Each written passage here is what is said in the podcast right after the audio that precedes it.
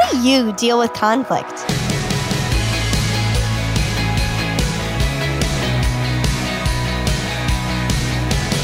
Hi there, I'm Natty Anderson, and you're listening to Unlocked, your daily key to unlocking God's Word in your life. I was a resident assistant in college, so I watched over a floor of about 27 wonderful young ladies. I planned events, did a lot of listening, and a lot of barging in, for fun for the most part. But I also handled a fair amount of roommate conflict, and there were some doozies, but I learned a lot about conflict. Today, you have an opportunity to learn a little bit about handling conflict in today's Devo Conflict Resolution by Naomi Zylstra. How do you deal with conflict? I may have an unpopular approach, but I tend to address conflict head on, right away. I don't like using the silent treatment or leaving passive aggressive notes. But I think my approach can be a little intense sometimes, so I'm learning to give others time to process disagreement and conflict. When I'm practicing better conflict management, I try to remember how Jesus dealt with conflict. He stepped into conflict, but his purpose was to bring shalom. Shalom is a Hebrew word that can sometimes be translated as peace, but a more comprehensive translation would be closer to reconciliation, making all things as they should be, or making broken things whole. Jesus is a maker of this kind of peace, not just the absence of conflict, but the presence of wholeness without fear or anxiety.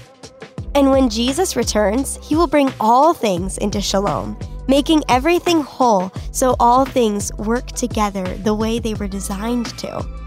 To make things whole again, sometimes we do not need to step into conflict. Jesus often did this with the Pharisees, a group of Jewish religious leaders, rebuking them for their hypocrisy and for caring more about rules than about people.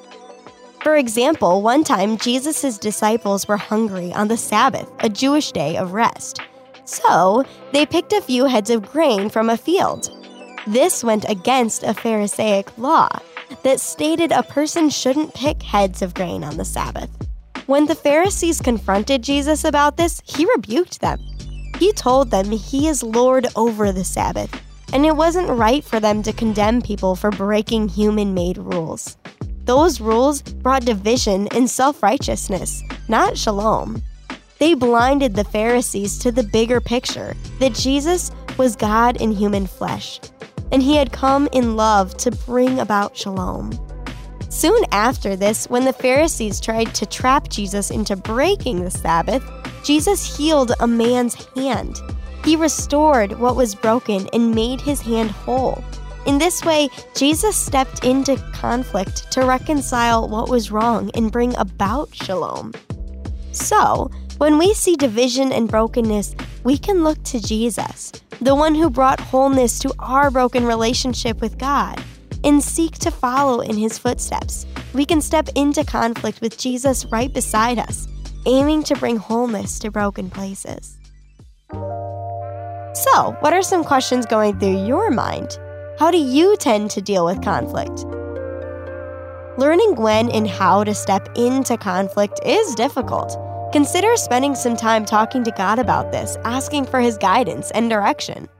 As you and I can read in Matthew 5 9, Blessed are the peacemakers, for they shall be called children of God. Now, I'd encourage you to read in your Bible Matthew 12 1 through 14 to keep God's Word alive in your life.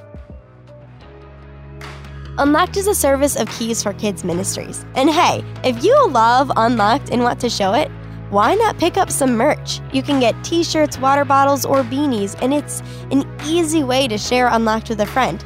Just tap the store icon at the bottom of the Unlocked app or go to shop.keysforkids.org. Join Dylan for tomorrow's Devo Fair Trial by A.W. Smith.